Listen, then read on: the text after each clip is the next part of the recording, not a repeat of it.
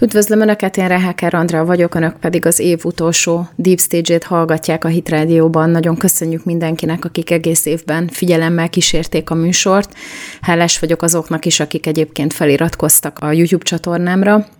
és ezt kérem is, hogy a következő évben, aki ezt még nem tette meg, nyugodtan tegye meg.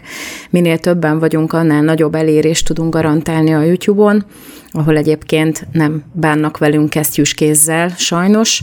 de hát pontosan ezért jön létre és fejlődik tovább 2024-ben is a Hit Radio Média Bárka projektje, ami már most óriási támogatottságban részesült, és ezért nagyon-nagyon hálásak vagyunk, mindenkinek nagyon köszönjük, aki támogatja ezt a munkát. Ezzel is garantáljuk, hogy jövőre és utána is elérhetőek legyenek a tartalmaink, a cenzúra, meg a korlátozások ellenére is. És egy kicsit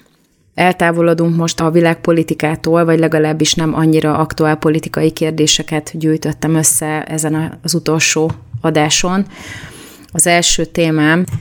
az, hogy Rudy Giuliani 148 millió dolláros kártérítésre kötelezték egy rágalmazási perben a 2020-as választással kapcsolatban, ami eléggé ijesztő és egy kicsit valószínűleg túl is van reagálva. Még egyelőre nincsen vége a dolognak, erről fogok egy kicsit többet beszélni. Aztán a második témám az az, hogy szinte vallásként kezelik a környezetvédelmet, annak az aktivistáit Európában és az Egyesült Államokban is, és a német sajtóban megjelent egy nagyon érdekes párhuzam azzal kapcsolatban, hogy néptelenednek el a templomok Nyugat-Európában, és ennek a helyére áll be új vallásként a klímamánia. A végén pedig arról fogok beszélni, hogy a fejlődő országokat, akik éppen hogy kijöttek a gyarmatosítóknak az uralma alól, és próbálnak a saját lábukra állni, már most teljes egészében elnyeli az adósság, az utóbbi egy évtizedben meg négyszereződött az adósságállományuk, és egy kicsit mélyebben beleássunk ebbe, hogy vajon milyen hatása lehet ennek az ő jövőjükre, és hogy hogyan lehet ennek relevanciája a mi számunkra is. Szeretném arról is tájékoztatni önöket, hogy évadzáró Deep Stage klubot szervezünk Kecskeméten, az Aranyhomok szálloda külön termében. Vendégeink dr. Róna Tamás Rabbi, hittudós és címzetes egyetemi tanár, a Magyarországi Zsidó Hitközségek Szövetsége Rabbi testületének az elnöke, valamint Kulifai Máté újságíró, a hetek közéleti heti lap főszerkesztő helyettese. Én fogom moderálni a rendezvényt, és arról fogunk beszélgetni, hogy létezik-e hiteles tanúskodás az internetes média világában, arról, hogy hol zajlanak korunk valódi háborúi, a frontokon vagy a közösségi médiában, és meghallgatjuk a beszámolókat arról, hogy a vendégeink mit tapasztaltak első kézből a legújabb konfliktus helyszínén Izraelben. A kérdéseiket majd a helyszínen egy Slido nevű mobil applikációban teltik majd fel. A rendezvény 2023. december 21-én 18 órai kezdettel lesz megrendezve az Aranyhomok szállodában itt Kecskeméten, és regisztrálni a deepstage.hungary.gmail.com e-mail címen lehet.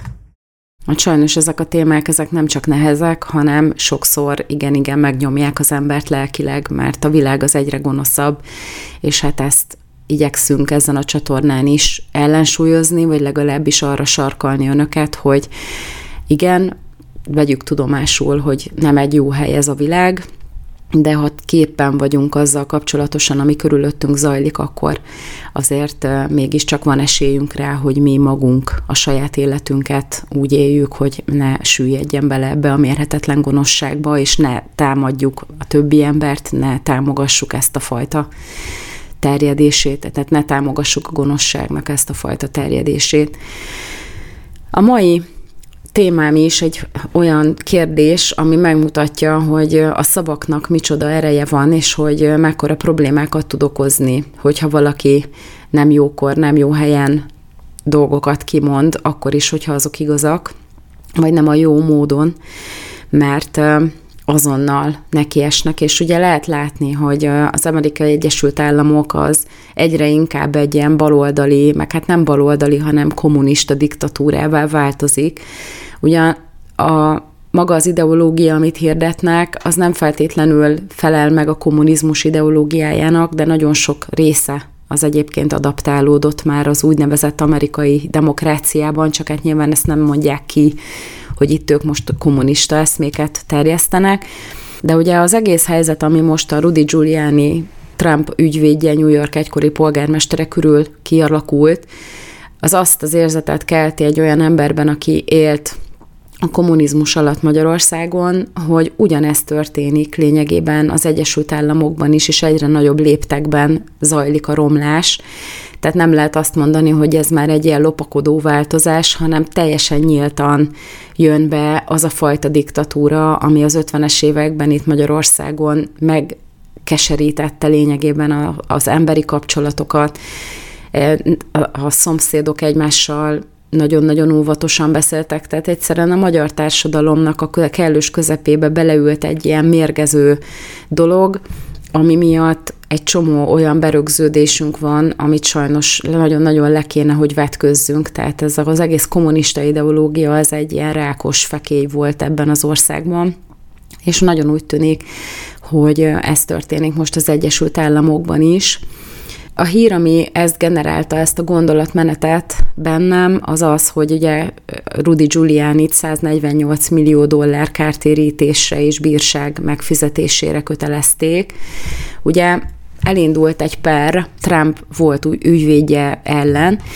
és ugye ez az egész téma, ez még a 2020-as választásokkal kapcsolatban indult el, és alapvetően az történt, hogy ugye Georgia állam az egy billegő állam, alapvetően nem egyértelmű soha egyetlen egy választáson sem, hogy hova fognak elmozdulni, és Láttunk nagyon sok érdekességet ezen a 2020-as választáson, vagy legalábbis mi nem láttuk, hanem olvastuk az interneten a hírekben, ami megint csak teljesen simán meg lehet, hogy ez egész, mind, ez vagy az egyik, vagy a másik oldalon propagandakeltés volt, de nagyon-nagyon sok érdekes információ összeadódásával egyre gyanúsabb volt az egész helyzet. Ugye annak idején a Time-ban megjelent egy cikk arról, hogy hogyan manipulálták lényegében úgy bizonyos pénzemberek, meg olyan körök, akik befolyással rendelkeztek a különböző hivatalokat, meg a társadalom egy nagy részét, hogy úgy szavazzanak, ahogy szavaztak, tehát olyan érzésem volt, hogy ugye megnyerte egy teljesen tehetségtelen idióta az amerikai választásokat, és valakik úgy érzik, hogy méltatlanul keveset kapnak ebből a dicsőségből, és akkor írtak a Time-ba egy cikket, hogy leírják, hogy ők voltak végül is, akik ezt az egészet lehetővé tették. De nagyon érdekes volt mindazok mellett, a hírek mellett, amelyek arról szóltak, hogy demokrata szavazatszámlálók hogyan csalták el a választásokat, hogyan jutott ki véletlenül egy kompjúter, ami hálózatba volt kötve az összes szavazatszámláló kompjúterrel a világhálóra, és akkor egy percig volt online, amíg vég, végül is lényegében megfordult a választás. És hát nagyon csodálkoztunk rajta, hogyha ilyen hihetetlen erős vádakat meg tud fogalmazni valaki, akkor vajon miért nem indulnak perek, és akkor erre jött a válasz, hogy nem lehet az amerikai választási rendszerben a társadalomnak a hitét teljes egészében megsemmisíteni, mert onnantól kezdve ez az egész alapjaiban omlik össze a demokrácia, de az a másik helyzet, hogy ha viszont ez tényleg így megtörtént, ahogyan ezt így előadták nekünk ott rögtön az elején, amíg, még mielőtt ugye január 6-án kitört volna az az ominózus úgynevezett felkelés, ami nem is közelítette meg azt, hogy felkelés legyen, de teljesen mindegy, mert ez egy másik téma. Tehát egyébként novembertől január 6-áig igen, igen, durván ment a, a hangulatkeltés, és Mike Pence-nek volt a kezében a lehetőség rá, hogy azt mondja, hogy jó fiúk, akkor annyit vitatkoztok, meg nagyon gyanús ez az egész, akkor számoljuk újra mindenhol a szavazatokat, és akkor meg lehetett volna az egészet úgymond fordítani, vagy legalábbis akkor ott már a skrupulus figyelem alatt lehet, hogy nem ment volna ilyen könnyen, de ez nem történt, meg ugye Mike Pence együttműködött azzal, ami lett végül, pontosan ezért, hogy ne vegye el az emberek hitét abban, hogy ők választják az amerikai elnököt, már pedig ezt nyilván már mindenki tudja, hogy nem így van. És ugye Giuliani kiállt Trump ügyvédjeként, aki ugye elvesztette a választásokat, hogy bemutasson mindenféle bizonyítékot arra nézve, hogy elcsalták a választást, és ebben a georgiai választókerületben Giuliani egy videófelvétellel két szavazatszámlálót meg is gyanúsított, akik állítólag akkor, amikor a szavazatszámláló bizottságnak a felügyelő része már elment haza, akkor előszedtek a pultalól majdnem százezer levélszavazatot, és azt is beregisztrálták, szépen beszkennelgették addig, amíg nem volt ott más, csak ők. És ugye ezek a ezek a hölgyek, ugye ez egy anya-lánya páros, ráadásul színesbőrűek, ezek azt állítják, hogy ezzel megrágalmazták őket, és olyan szinten, mivel ugye bekerültek a hírekbe, hogy utána nem kaptak munkát, meg ö, kaptak mindenféle életveszélyes fenyegetést, és az egész életük a feje tetejére állt, és ugye az egyik az 15 millió dollárra, a másik meg 35 millió dollárra, vagy valami ilyesmi beperelték Giulianit, és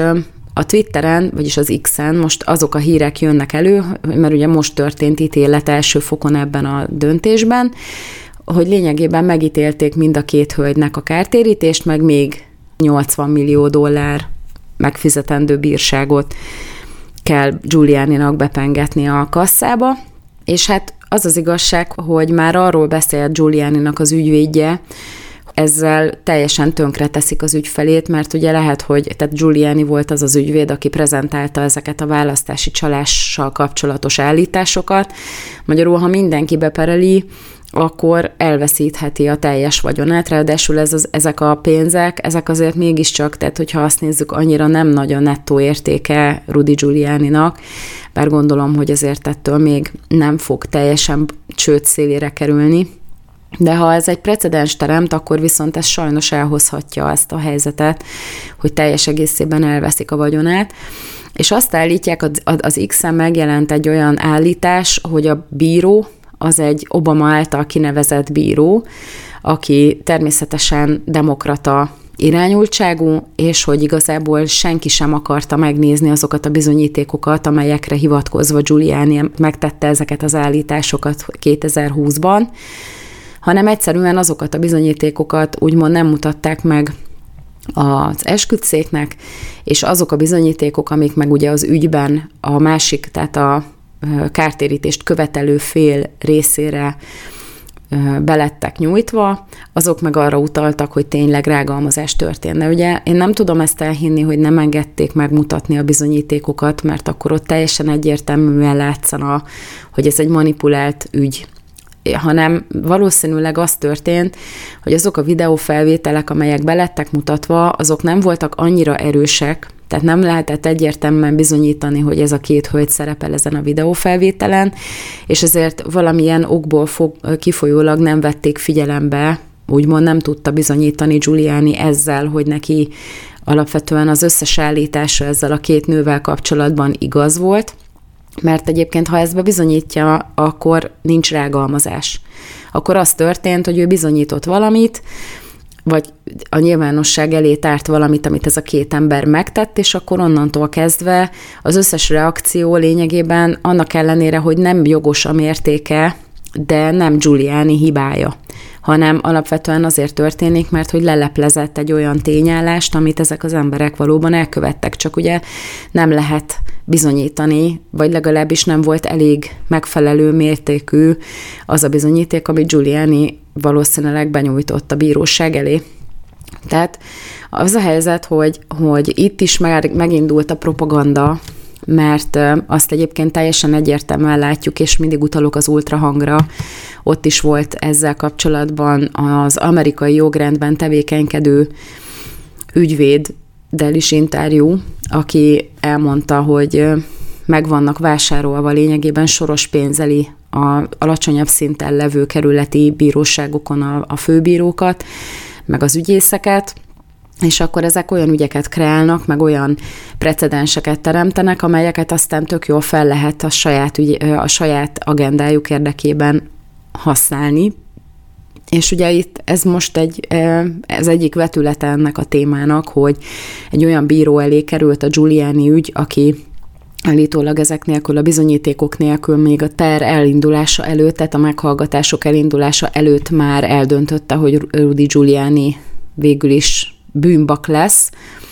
de ezért ez is erős kijelentés, tehát ennyire azért még szerintem nem korrupt az amerikai jogrend, bár ezt nem tudjuk, mert mi is csak olvassuk meg, látjuk ezeket a híreket, de az a helyzet, hogy, hogy azért még a látszatra most is adnak valószínűleg, és szerintem az lesz majd, hogy ugye Giuliani fellebbezni fog, és nagyon magabiztos, mert ugye amikor kihirdették az ítéletet, utána kiment az utcára interjút adni az újságoknak, és elmondta, hogy ő nem bánt, nem bánt meg semmit, mert lényegében ő igazat mondott. Csak hogyha nem lehet bizonyítani, hogy tényleg megtörtént, amiről állítja, hogy megtörtént, akkor ez vissza is üthet legszerint elég nagy összegekkel az ő életére. Viszont az nagyon érdekes lesz, hogyha ez az ügy mondjuk eljut a legfelsőbb bíróságig, mert ez egy érzelmi kérdés. És lehetséges, hogy tényleg ennek a két nőnek az életében történtek olyan változások, amelyek nagyon-nagyon negatívak, viszont annak a kártérítésnek a mérték, amit követelnek, az pedig iszonyatosan el van túlozva. Tehát 40 valahány millió dollárt kifizetni kártérítésként azért, mert ezek az emberek, ezek nem találnak munkát, mert azt egyébként ők állítják, hogy mondjuk elment az egyik dolgozni, vagy szeretett volna jelentkezni egy gyorsétteremlánchoz, a Chick-fil-éhez, és ő állítja, hogy az interjún őt azért küldték el onnan, lényegében azért nem vették föl, mert hogy megmutatta neki a HRS a cikket arról, hogy ugye ez ő, aki elkövette a választási csalást. Tehát az a helyzet, hogy, hogy mégiscsak lehet, hogy vannak ott olyan bizonyítékok, amelyek ezeket az embereket hozzákötik egy nagyon kérdéses dologhoz, csak ugye semmiben nem indultak el, a, a vizsgálatok nem indultak el, vagy hát az lehet, hogy elindult, de nem indultak el perek. És ugye ott is arra hivatkoztak, hogy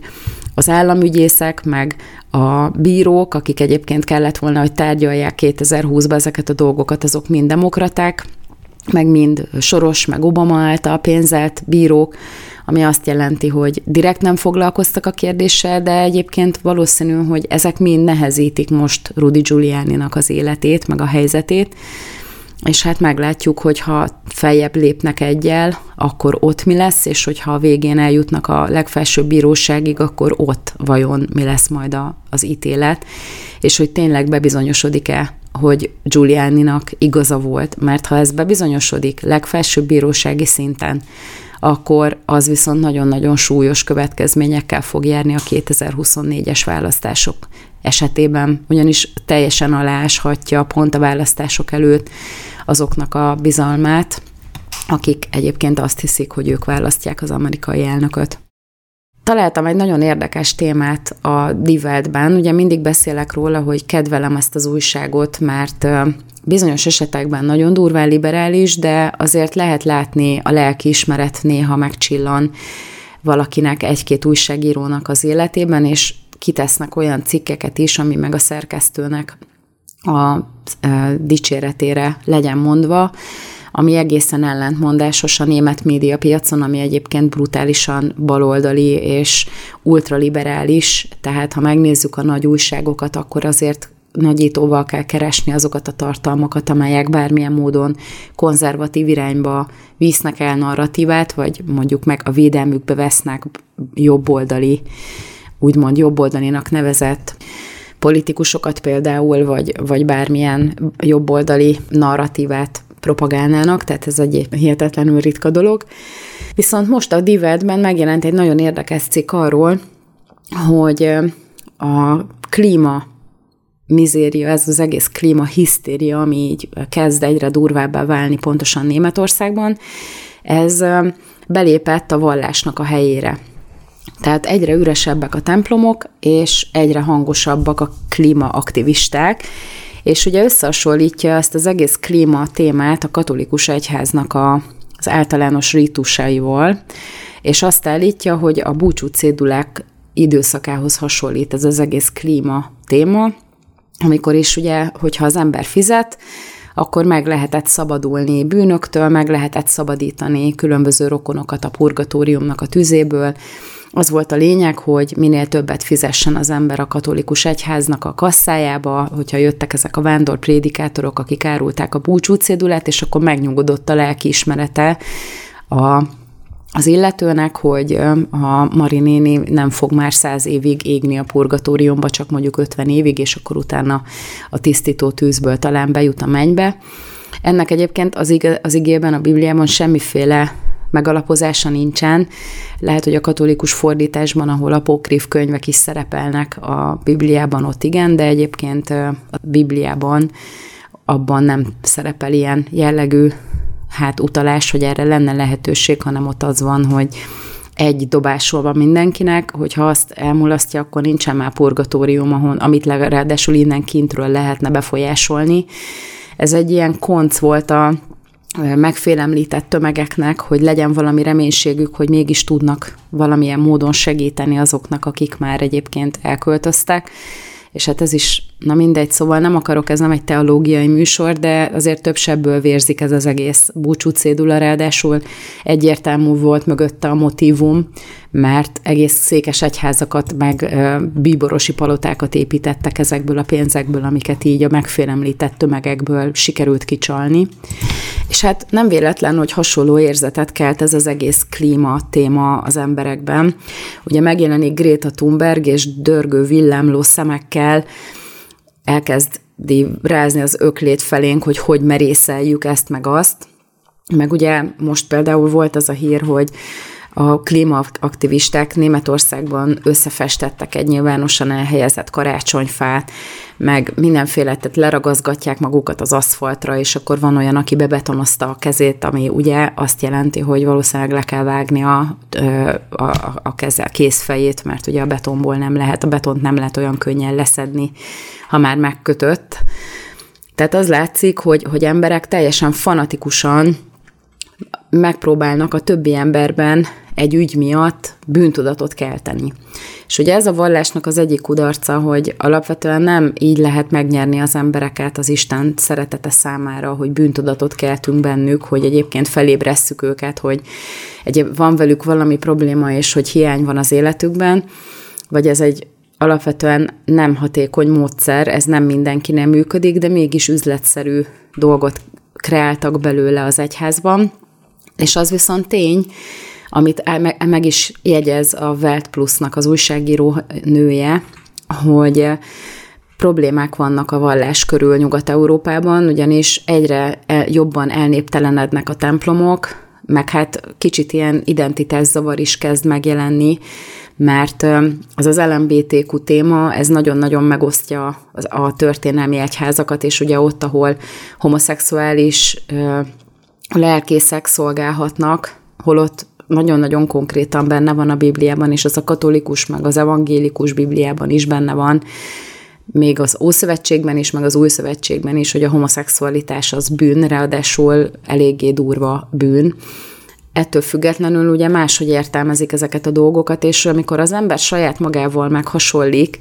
meg ugye a saját alapidentitásával valamiféle megfelelési kényszerből, vagy azért, hogy legyenek azért emberek, akik bejönnek, mert nem tudunk nekik már semmit nyújtani,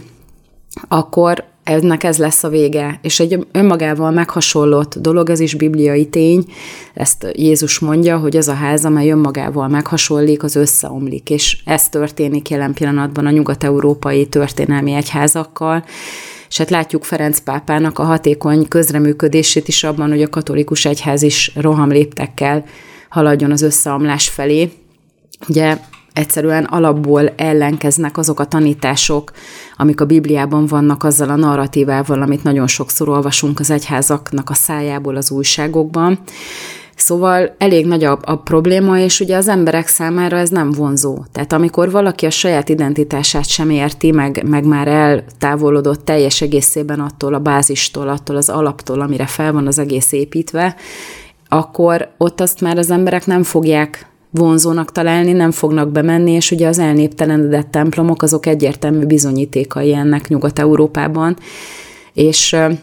ezeket ugye az iszlám belép ebbe a vákumba, de mivel az iszlám az megint csak egy nem túl vonzó ideológia egy csomó német számára, tehát ezért lehet látni, hogy,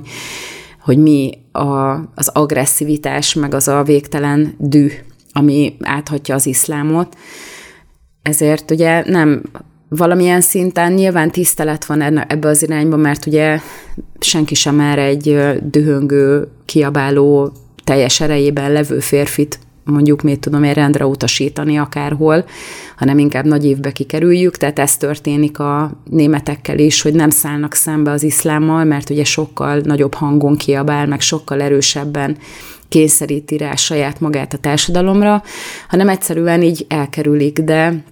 az iszlám az ugye próbál hódítani, ez a természetébe benne van, meg hát meg is van parancsolva, hogy e, az egész földet, ami egykor az ummához tartozott, azt a saját uralma alá kell hajtani, és ugye most új területen hódítanak, mert ez nem volt része az ummának soha. Nyugat-Európa ugye mindig sikerült megállítani őket, mikor ugye hadsereggel próbálták elfoglalni, és hát az a lényeg, hogy az iszlám az most igen durván terjeszkedik, de valami mégiscsak azért kell az embereknek, tehát azt több tanulmány is megmutatja, hogy vágyik az embernek a lelke a transzcendenciára, és ugye megbejönnek ezek a nagyon érdekes nyugati szintre lebutított okkult praktikák, amik jönnek mondjuk Kínából, vagy a távol-keletről, és ugye abban a formában, ahogyan ott művelik őket, nem tudná bevenni ennek a sok materialista európainak a gyomra, ezért ugye le van butítva bizonyos szinten, de azért nem kevésbé káros ebben a formájában sem.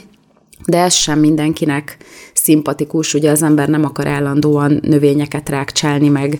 meg azt nehéz elhinni, hogy mondjuk a veganizmus az sokkal egészségesebb, mint egy teljes mindenféle fehérjével és egyébbel rendelkező teljes étrend, tehát ez egy hülyeség, ha valaki ezt elhiszi,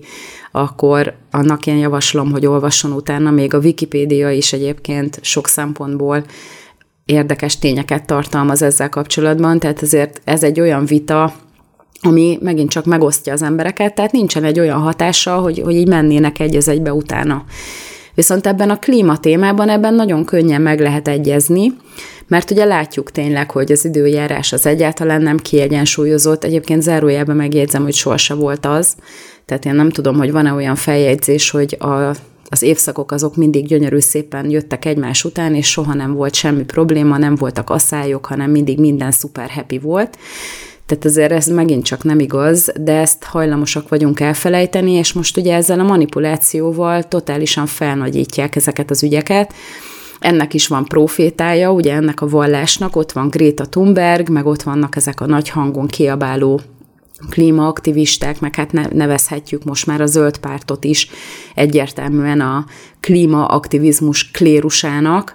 bár ezek inkább ugye a bíborosi szintek, és akkor a papság azok meg azok az őrültek, akikre leragazgatják magukat az autópályára, meg mindenféle ilyen flashmobokat próbálnak azért csinálni, hogy úgymond felhívják a figyelmünket rá, hogy milyen ügy van, meg hogy milyen nagy gáz van.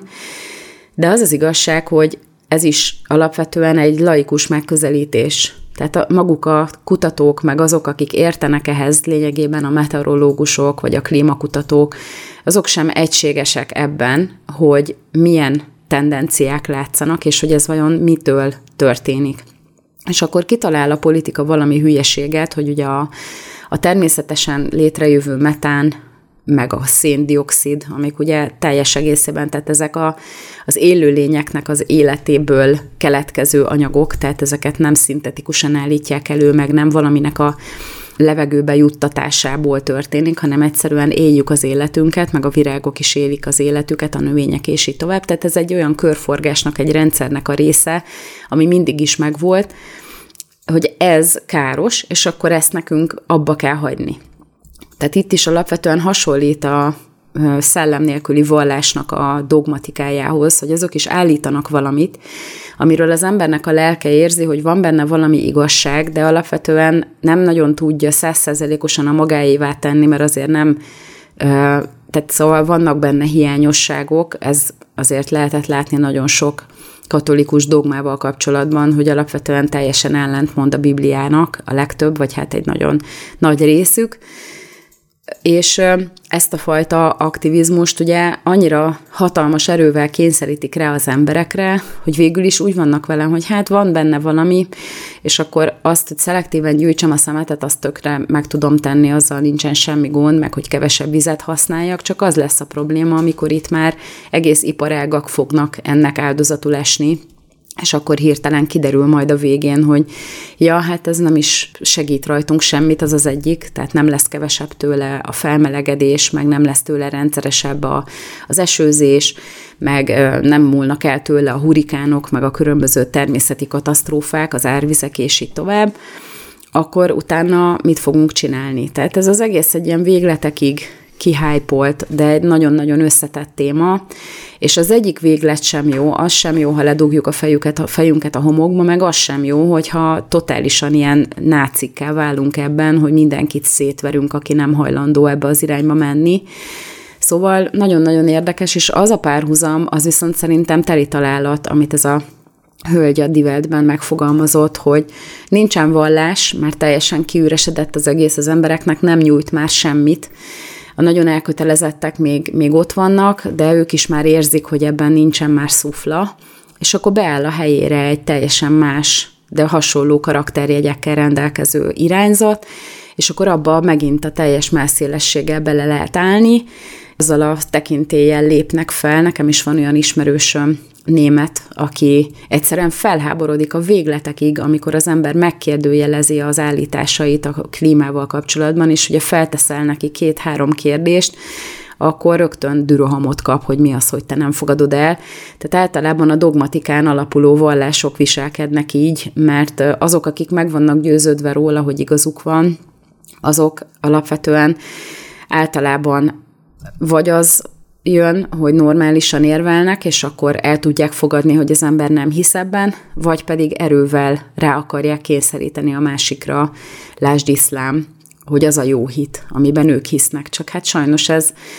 az az igazság, hogy egy kicsit megkapargatva a felszínt egyáltalán nem biztos, hogy csak azért, mert ő ezt totálisan elhitte, ez attól még az igazság. És hát nagyon nagy sajnálatra ad okot, hogy tényleg ilyen pót dolgokkal helyettesítik a hitet,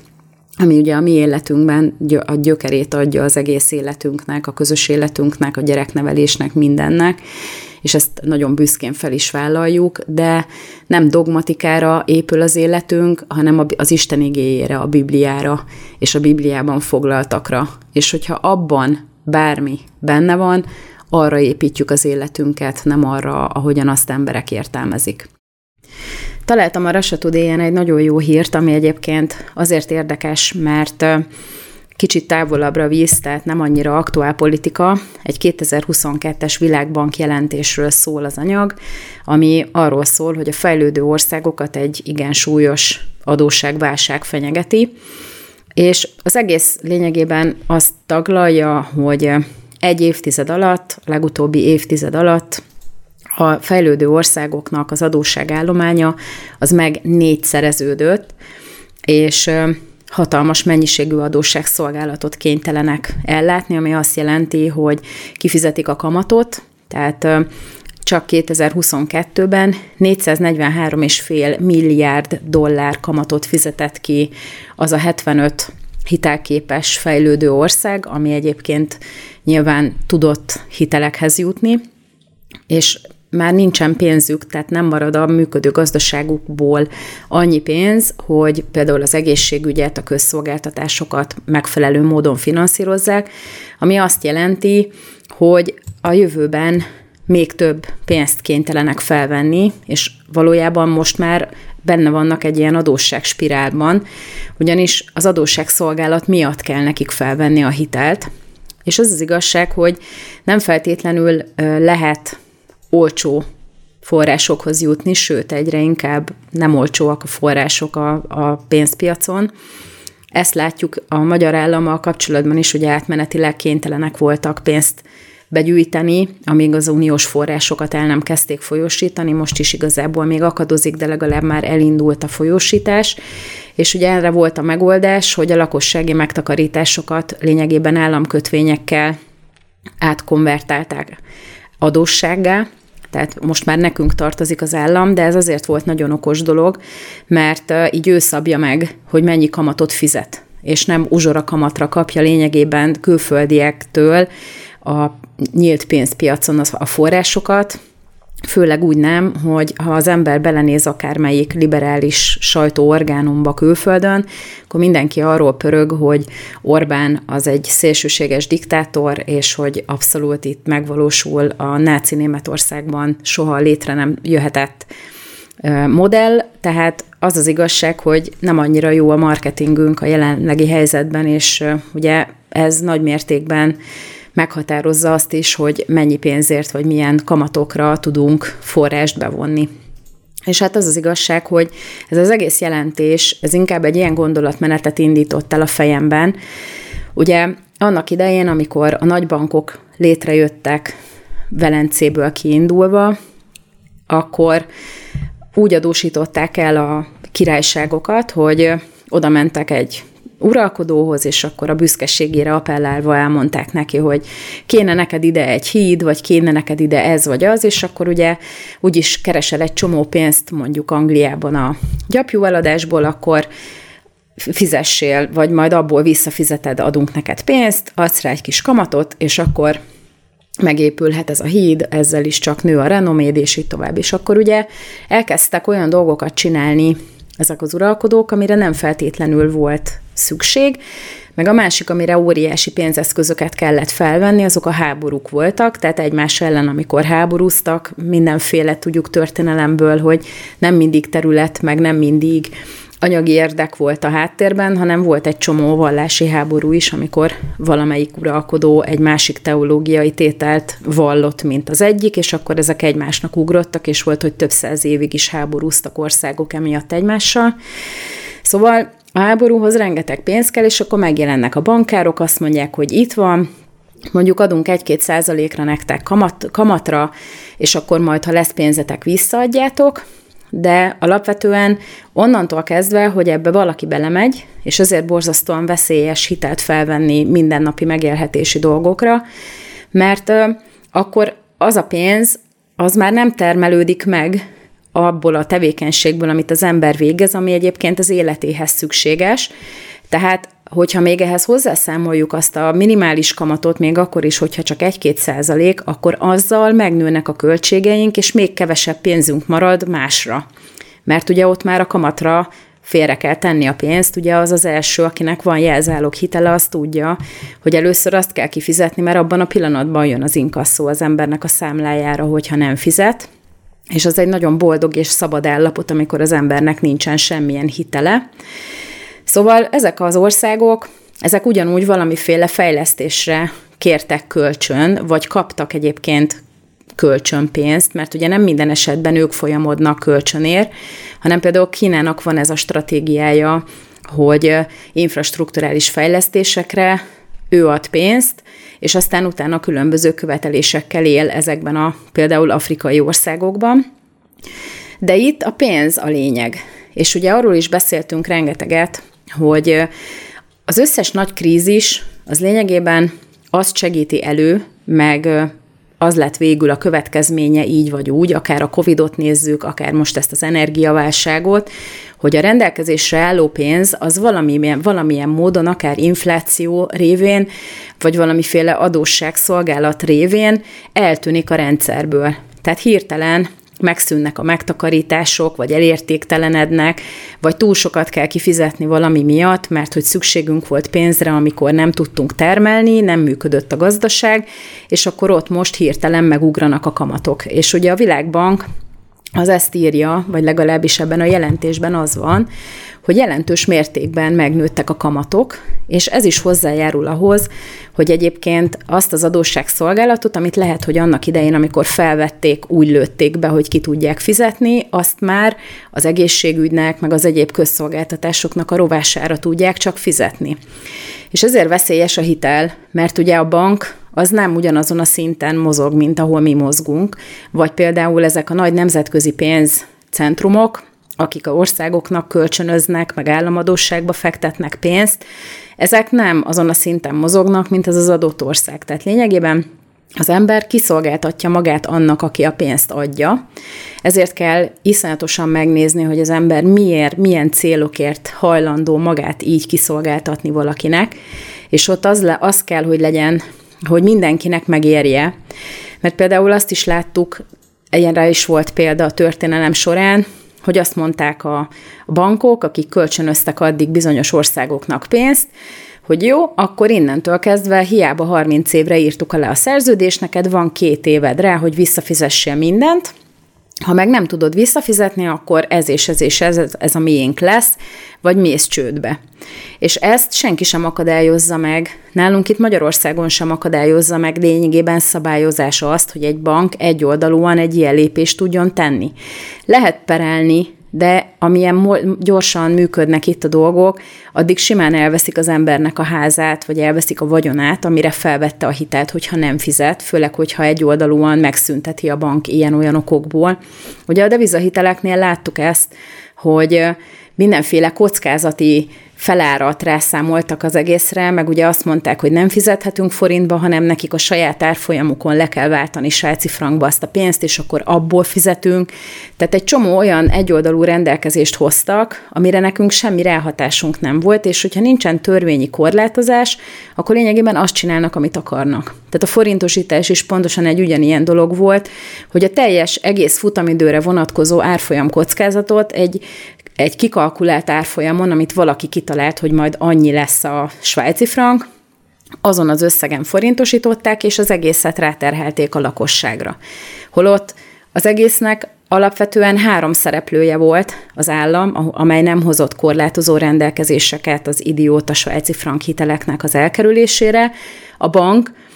amelyek ugye kiadták ezt a rengeteg pénzt, tehát ezeket a devizahiteleket úgymond folyósították, a harmadik része pedig a lakosság, akik nem voltak megfelelően tájékoztatva, vagy nem voltak, nem hoztak megfelelő döntést, vagy túlságosan nagy, nagyon jó volt a marketing, és akkor bevettek valami maszlagot, ami miatt tömegével vették fel a, a devizahitelt.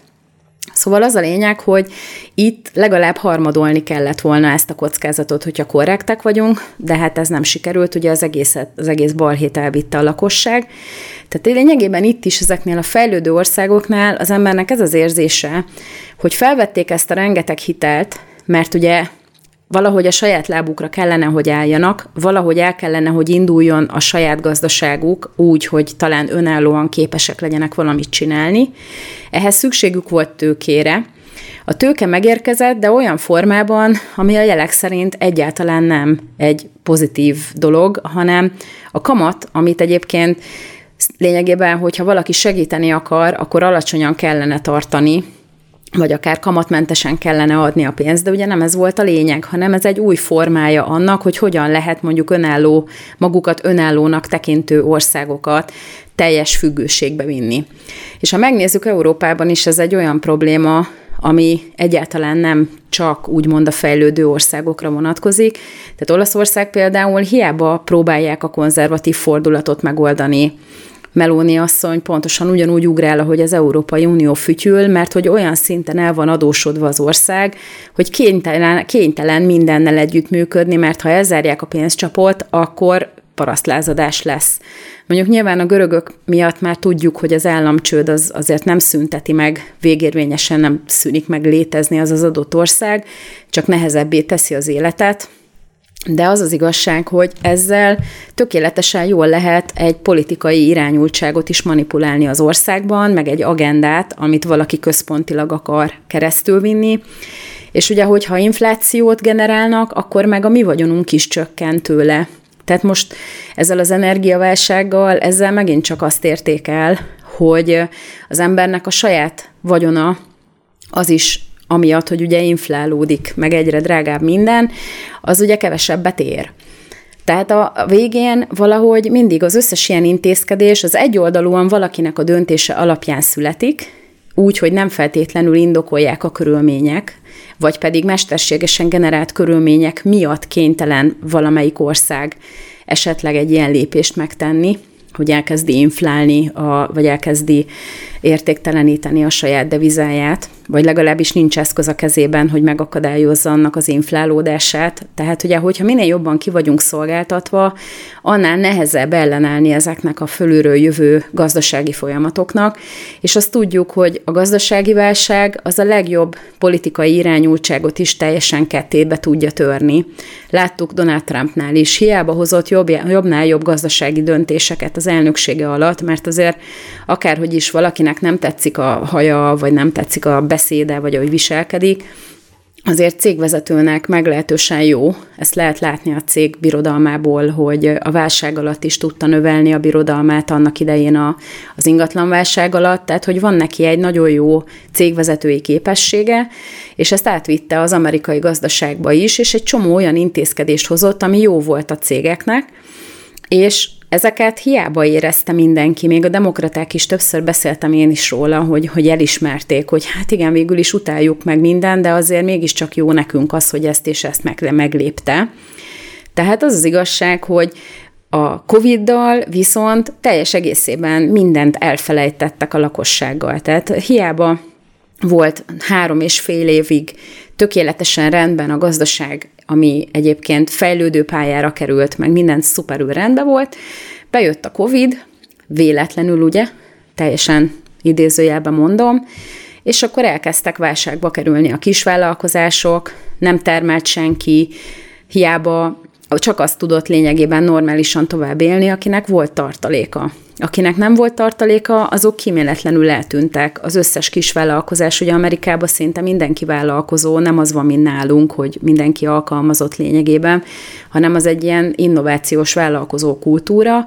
és a kis és középvállalkozások szintje szinte teljesen eltűnt, mert ugye nem tudtak létezni két éven keresztül bevétel nélkül. Tehát az egész úgy tűnik, hogy fölülről generált, és ezek a szerencsétlen fejlődő országok, ezek végre kikerülnek a gyarmatosításnak a hálójából, és akkor csöbörből vödörbe lényegében, mert hogy úgy tűnik, hogy mégiscsak maradtak a gyarmatosítók, csak most már nem. Franciaországnak hívják, meg nem Nagy-Britanniának hívják, vagy Hollandiának hívják őket, hanem Európai Központi Banknak, IMF-nek, vagy akár a Kínai Központi Banknak, szóval valahogy mégiscsak ugyanott landoltak, ahonnét ki akartak szabadulni, és ez sajnos, mivel ugye ki vannak szolgáltatva, egyre kevésbé néz ki rózsásan. A jövő az nem túl szép, hogyha ezt a tendenciát nem sikerül megfordítani, mert pedig erre azoknak, akik a pénzt adják, semmiféle motivációjuk nincsen, nem dolgoznak maguk, maguk ellen emberbaráti szeretetből. Szerintem ezt ebben nyugodtan megegyezhetünk. De azért nagyon érdekes volt erről a hírről egy kicsit gondolkozni, és hát nagyon óvatosan kell nekünk is a privát életünkbe ezekkel a dolgokkal bánni, mert nagyon-nagyon rossz, amikor az ember ilyen mértékben ki van szolgáltatva valakinek. És hát ne kerüljünk ilyen helyzetbe, főleg nem karácsonykor. Nagyon kellemes ünnepeket kívánok mindenkinek, pihenjék ki magukat, töltsenek sok időt a szeretteikkel, és ne egyék túl magukat. Ilyenkor karácsonykor az ember erre hajlamos, hogy 15 emberre főz akkor is, hogyha csak négyen vannak. De nagyon sokat játszanak, beszélgessenek a családtagjaikkal, és legyen ez egy nagyon békés, nagyon idilli karácsonyi időszak. Az ünnep után fogunk majd újra jönni, most tartunk mi is egy kis szünetet, a jövő héten nem fogok videókat feltölteni, de utána újult erővel az új évben neki indulunk, és hát gondolom, hogy a világ fog majd nekünk mindenféle olyan dolgot garantálni, amiről lehet majd beszélni. Számítok önökre is, hogy továbbra is követnek majd az új évben. Ebből is mindenkinek nagyon-nagyon jó, nagyon szuper, sikeres és sokkal jobb új évet kívánok, mint amilyen a 2023 volt. Vigyázzanak magukra a viszonthallásra!